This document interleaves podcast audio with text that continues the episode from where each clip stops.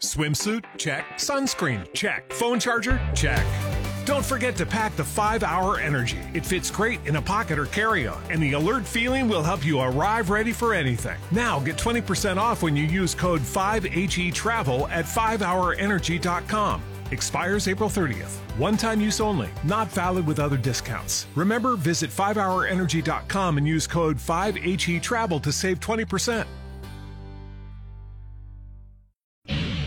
Another honor for a Nebraska pitcher from the Big Ten Conference. Senior Chance Rhodes was named Pitcher of the Week after he threw a complete game victory against Indiana last weekend and struck out 10 batters. Fellow Husker Cade Povich won the same award last week. After 634 days, the Lincoln Dogs played their first baseball game at home Tuesday night, but they fell to Cleburne 4 to 1.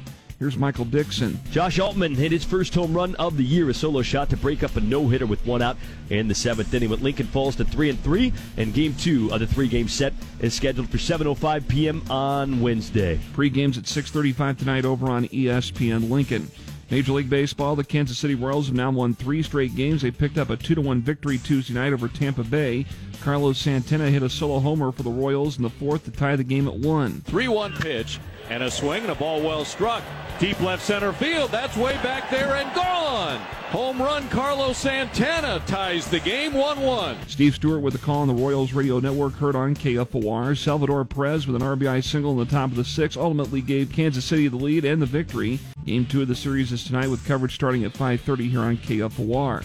At the Class A Boys State Golf Meet in Norfolk Tuesday, Lincoln Pius X was the team leader after the first round. Three Pius X golfers, Cody Sander, Jason Kolbus, and Charlie Hoiberg, they're tied for second in the individual standings after they all fired first round 70s to be at 2 under. Lincoln East, Will Topolsky is tied for fifth. Final round of action is today. I'm Jeff Moats, KFOR Sports.